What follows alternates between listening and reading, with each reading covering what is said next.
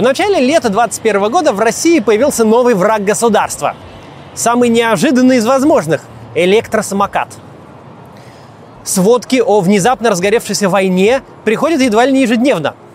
В Петербурге у операторов проката прошли обыски, разоблачающие видео, где суровые мужчины с замазанными лицами находят на складах прокатных компаний, кто бы мог подумать, самокаты, также оперативно э, представили на суд общественности. СМИ в почти ежедневном режиме рапортуют о любых авариях с участием самокатов и даже проводят краш-тесты. Основной удар пришелся в пах и живот манекена. В смятку. Самокатчик тащит его несколько метров, после чего манекен наконец падает головой на асфальт. Но самое главное, единого мнения нет и среди горожан. Кто-то не видит в появлении новых средств мобильности проблемы, требующие большого внимания, и особенно такой реакции государства. Другие, наоборот, э, поддерживают любые, даже самые абсурдные жесткие ограничения. Такое массовое нашествие самокатов или скутергедон, как его э, прозвали несколько лет назад в схожей ситуации в Сан-Франциско, многих по-настоящему пугает. Самокаты буквально повсюду, а э, поведение многих пользователей при движении по тротуарам, правда, бывает крайне непредсказуемым и немного небезопасным. Кажется, эмоциональный накал и правда достиг некого пика, и пора об этом поговорить и нам. Чем помогают и чем мешают самокаты, велосипеды, моноколеса и другие средства микромобильности нам всем? Давайте разбираться. Ну, сперва, как обычно, подпишитесь на канал, поставьте колокольчик, больше людей узнает, всем будет хорошо.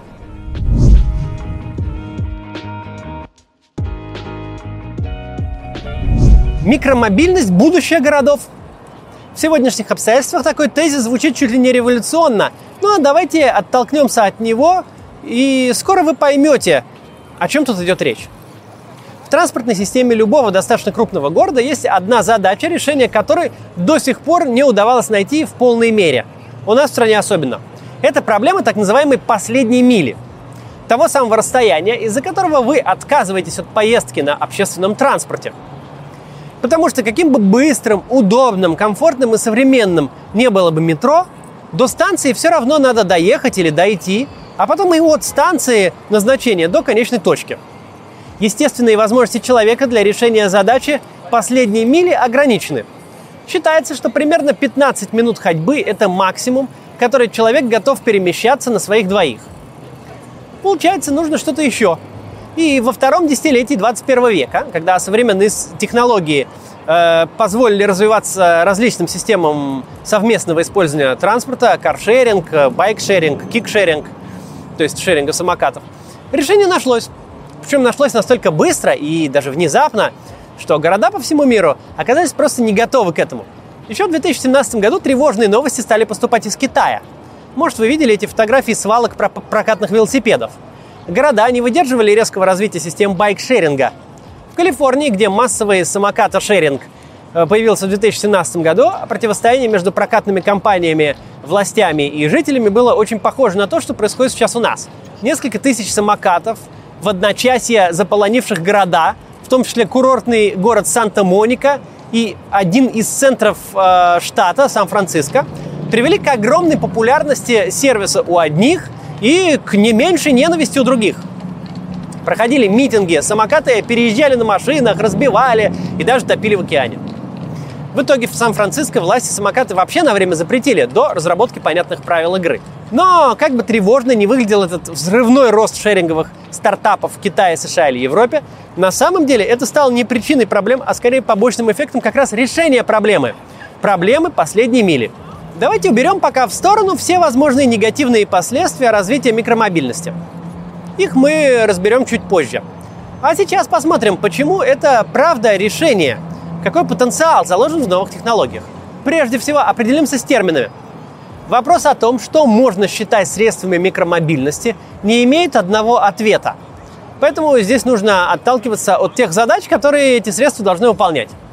Условная последняя миля – это максимум 3-5 километров и 10-30 минут в пути. Это именно те расстояния, на которых неэффективен магистральный общественный транспорт и личный автомобиль. Для преодоления таких расстояний вполне достаточно средней скорости 10-15 км в час и максимальной не больше 25 км в час, больше разгоняться не нужно. Это те параметры, которым соответствует старый добрый велосипед. И как раз большинство современных самокатов, моноколес, гироскутеров тоже этому соответствуют. Конечно, в случае новых средств микромобильности бывают исключения. Одна из громких недавних историй с упоминанием самоката в заголовке – сообщение о тяжелой аварии главы города Кисловодска. Во многих СМИ она прошла без э, упоминания того, что происшествие произошло на скорости более 55 км в час. То есть это был не просто городской самокат, а мощный транспорт, способный разгоняться аж быстрее мопеда. Такие виды транспорта, хоть пока и не имеют отдельного названия, для решения задач микромобильности не нужны – Скорости свыше 25-30 км в час не создают значительного преимущества во времени в пути, но действительно существенно повышают опасность как для пользователя такого транспорта, так и для окружающих при движении в городе. Так быстро ездить на таких штуках не надо. Итак, средства микромобильности – это виды индивидуального транспорта с физическими габаритами и скоростными характеристиками, сравнимыми с обычным велосипедом – Давайте это определим так. Что же будет, если больше людей начнут таким транспортом пользоваться? Очевидно, произойдет переток с каких-то других видов транспорта в этот. Вопрос с каких? Еще в 2019 году, э, до пандемийном, консалтинговая компания McKinsey задалась этим вопросом и рассчитала модель на примере Мюнхена, население полтора миллиона жителей. Они изучили, как изменится доля микромобильности в городе за 10 лет и за счет каких видов транспорта. Вот так выглядела структура пользования транспортом в Мюнхене в 2019 году. Около половины всех поездок совершаются на личных автомобилях. Доля общественного транспорта тоже значительная. А вот микромобильность занимает не более 10%, причем шеринг вообще доли процентов. А вот результаты модели на 2030 год. Доля общественного транспорта меняется несущественно, а вот доля микромобильности растет до 30%. И в основном за счет автомобильного транспорта – его доля заметно снижается. Да, люди пересядут именно с автомобилей, и этому есть достаточно простое и понятное объяснение. Сегодня автомобиль неудобен в городе почти по всем параметрам. Ехать на нем долго, дорого, поездка за рулем сопряжена с большим стрессом и нахождением э, в местах с худшей экологией в городе, то есть на дорогах. Но это единственный вид транспорта, который решает проблему последней мили вашей поездке – вам не нужно идти или ехать до станции, если у вас есть возможность припарковать машину в точке отправления и точке назначения. В этот момент, когда появляется решение для последней мили в виде средств микромобильности, водитель начинает отказываться от утомительной и дорогой поездки на личном автомобиле. Кроме этого, около 60% всех поездок на автомобиле по городу в принципе не превышают 8 километров. Многие из таких поездок сконцентрированы в центре городов, где расстояние меньше – то есть машина за неимением адекватной альтернативы становится, как неудивительно, транспортом последней мили. Для таких случаев самокат или велосипед может полностью заменить автомобиль на всем пути из точки А в точку Б и освободить от машин как раз центр городов. Согласно исследованию одного из крупнейших сегодня в мире операторов электросамокатов Lime, 30% пользователей заменяет поездкой на электросамокате возможную поездку на автомобиле – Обратите внимание, никто никого не заставляет и силой не вынимает из автомобиля. Просто люди выбирают самокаты и велосипеды сами. Это удобнее. Я и сам такой. У меня есть автомобиль, но я практически на нем не езжу. А на электросамокате езжу очень много и еще с 2014 года. Еще до того, как это стало модным. И что это все перемещение с автомобилей на микромобильность значит для городов и для его жителей? Во-первых, конечно, снижение пробок на дорогах, которого так все ждут. Ну, машин будет меньше, и пробок станет меньше. Автомобиль, перевозящий, как правило, одного водителя, занимает кучу места на дороге, а потом еще и на парковке. Средства микромобильности на то и микро, что места занимает совсем немного. Да, места их парковки тоже нужно правильно организовать, чтобы она не превращалась в свалку. Но это куда более простая задача, потому что места надо намного меньше. В Нидерландах, где на велосипеде ездят все и начинают это делать буквально раньше, чем учатся ходить, велопарковки есть повсюду, а в точках транзита, например, у железнодорожных станций, делают даже многоуровневые паркинги, поэтому никакого коллапса не происходит. Во-вторых, увеличение доли средств микромобильности повлечет за собой радикальное улучшение экологической ситуации. Автомобиль – это самое вредное, что есть в сегодняшнем городе. Более 80% всех загрязнений исходит от машин. Снижение автомобилизации приводит к колоссальному эффекту, в прямом смысле спасает жизни – Для того же Мюнхена, по подсчетам McKinsey, это приведет к снижению выбросов CO2 на 80 тысяч тонн в год. Это 40 тысяч автомобилей, которые больше не будут загрязнять город. А Мюнхен, по нашим меркам, город, в общем-то, небольшой, примерно в 10 раз меньше Москвы по населению. В-третьих, сюда же можно отнести тезисы об улучшении здоровья общества. Это в меньшей степени относится к электросамокатам, но обычный велосипед помогает сжигать калории и улучшает работу сердца. Согласно исследованию, проведенному в Нидерландах, массовая велосипедизация нации позволяет снижать смертность на 6,5 тысяч человек ежегодно, что дает экономический эффект в размере 19 миллиардов евро. И это эффект противоположный тому, что дают или, вернее, забирают у нашего здоровья часы, проведенные в пробках в автомобиле. Ну и в-четвертых, когда СМИ трубят об опасностях аварий с самокатом, то мы совсем забываем, что да, при столкновении можно получить травмы, как правило, легкие, но все же возможно. Но при столкновении с автомобилем люди гибнут, причем без громких заголовков и каждый день. Конечно, безумные российские правила дорожного движения, когда по городу можно гонять безнаказанно со скоростью до 80 км в час, э, не стоит и комментировать. МВД Российской Федерации категорически против снижения порога в городских условиях 60 до 30 км в час. А также против и той позиции, где администрируемый порог с 20 до 10 км в час, кто выступает с инициативой до 30 км в час, сами бы сегодня сели за руль и попробовали продвинуться. Это, если что, руководитель ГИБДД всей страны такое сказал. 16 тысяч жизней и еще сотни тысяч травмированных людей каждый год. Чудовищный результат такой некомпетентности. Но даже в самых прогрессивных городах Западной Европы, где скорость ограничена 30 километрами в час, все равно нельзя сравнить урон, который может э, получить пешеход от столкновения с автомобилем, и э, с самокатом или велосипедом. Автомобиль это несколько тонн металла. Тут сейчас быстро прервемся на важное объявление, которое меня попросили разместить в ВВД Инфо. Послушайте и продолжим. В январе, феврале и апреле в России прошли крупные акции протеста. Их итогом стали не только свыше 13 тысяч задержаний, но и почти сотни уголовных дел по всей стране. Это все одно большое дворцовое дело. Его фигурантами стали больше 130 человек. Это в два с половиной раза больше, чем по Болотному и Московскому делам вместе взятым. Эти люди не сделали ничего незаконного. В полном соответствии с Конституцией страны они вышли на улицу, чтобы выразить мирный протест. Их право на это никто не может ограничивать. Зачастую им приходилось защищаться от насилия со стороны силовиков, ни один из случаев которого не был даже расследован. Например, один из фигурантов – Илья Першин. Ему 26 лет. Он работает администратором в отеле и содержит двухлетнего ребенка. 31 января его попытались задержать, но ОМОНовец, который бежал за ним, подскользнулся и упал. А Илье удалось убежать. Однако Илью обвинили в том, что это он нанес бронированному ОМОНовцу целых три удара, от чего тот пострадал. Теперь Илье грозит до пяти лет колонии. Сейчас он находится в СИЗО. Ему и его близким очень нужна наша поддержка. ОВД-инфо ведет кампанию по освобождению узников дворцового дела.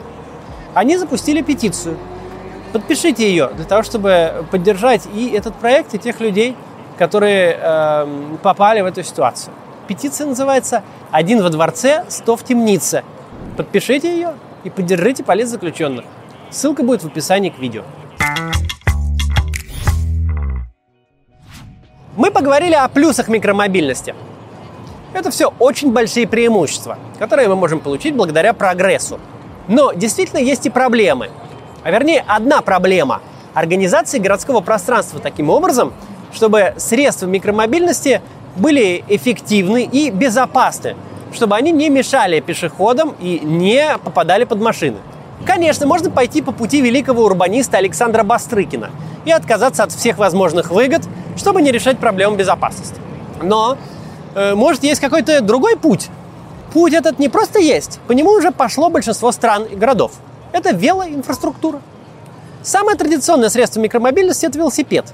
Его параметры, как я уже сказал раньше, идеально подходят для решения задачи последней мили. Все новые решения, вроде электросамокатов, дают аналогичные скоростные и физические характеристики, а значит, тоже подходят для велоинфраструктуры. Отдельные полосы для велосипедов, которые в России до сих пор воспринимаются как средство заигрывания с прогрессивной аудиторией, а не реальная транспортная необходимость. Это простой ответ на все сегодняшние вопросы. И не нужен никакой Бастрыкин. В Нидерландах или Дании они тоже появились в свое время не просто так, а из понимания, что в общем потоке с пешеходами велосипед не может быть недостаточно безопасен для участников движения из-за угрозы столкновений, недостаточно эффективен из-за разницы скоростей. На проезжей части страдает безопасность. Машины слишком большие и едут слишком быстро. Велосипедисты не хотят там ехать, и это опасно. Так и появился промежуточный вариант – велополоса. Она отделена от пешеходов, поэтому позволяет эффективно реализовать э, скорость и существенно снизить риски столкновений.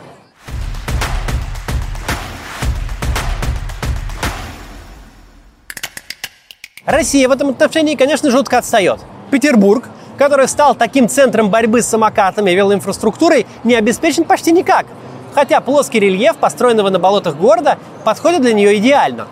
Чиновники, как всегда, тонко чувствуя общественное настроение, пытаются прикрыть свои ошибки тем, что обвиняют одну часть общества в нанесении вреда другой. Хотя настоящие вредители в случае Петербурга и самокатов – это как раз сами власти города, которые не позаботились о том, чтобы в городе можно было безопасно перемещаться всем его жителям. И ладно бы это было что-то сложное, дорогое или неочевидное, новое или непонятное.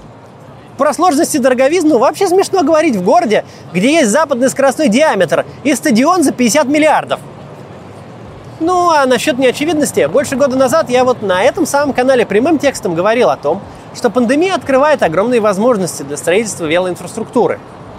Пока в городах мало машин, а люди стремятся меньше пользоваться традиционным общественным транспортом, полосы или даже целые улицы можно преобразовать на временной, а впоследствии и на постоянной основе. Как мы можем констатировать, спустя год смелости не хватило – Зато ее, конечно, хватило на обыски и объявление всех пользователей самокатов врагами народа. В Петербурге на развитие велоинфраструктуры планируют потратить в этом году 63 миллиона рублей. Еще раз, сравним это со стадионом за 50 миллиардов. Построить планируют за эти деньги одну велодорожку длиной в 5 километров. Москва в пандемийный год расщедрилась на буквально 3 километра временных велополос, да и то кажется, что больше для пресс-релизов. Дескать, следим за мировыми трендами. Ну, потому что последить и правда есть зачем.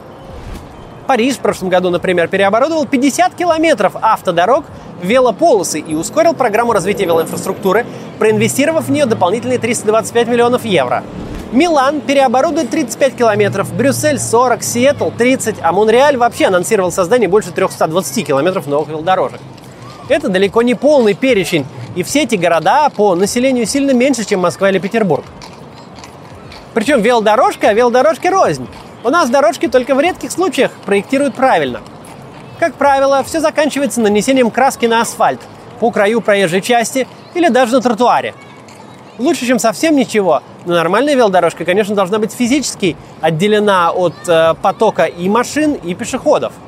Таких примеров у нас совсем мало, и никаких намеков на системные изменения нет. Наша жизнь состоит из привычек. Мы привыкаем к тому, что город — это дороги, дороги забиты машинами, а велосипед — это, конечно, хорошо, но только для прогулки по парку в выходной день. Разговоры о велоинфраструктуре часто воспринимаются как что-то абстрактное, э, приметы какой-то другой жизни. Там хипстеры какие-то хотят велодорожки. Но наш сегодняшний мир тем и хорош, что меняется очень быстро и зачастую даже чуть быстрее, чем мы ожидаем, и уж точно быстрее, чем готов принять Бастрыкин. И на эти изменения надо смотреть рационально, потому что они всегда происходят по какой-то причине. Что-то может быть вредным, и тогда с этим правда стоит бороться. А что-то, как микромобильность, мы вполне можем поставить на службу себе, чтобы наша жизнь стала удобнее, здоровее и даже, как мы сейчас разобрались, безопаснее. Главное понять, в чем польза этих изменений для нас и как бороться с побочными явлениями. Понимая это, мы не позволим чиновникам, старающимся заработать себе какие-то дешевые очки перед выборами, стравить нас друг с другом. Самое главное, города, в которых мы живем, пойдут не по пути страхов и запретов, а по пути развития и станут удобнее для нормальной жизни. Вот такое сегодня видео про урбанистику. До завтра!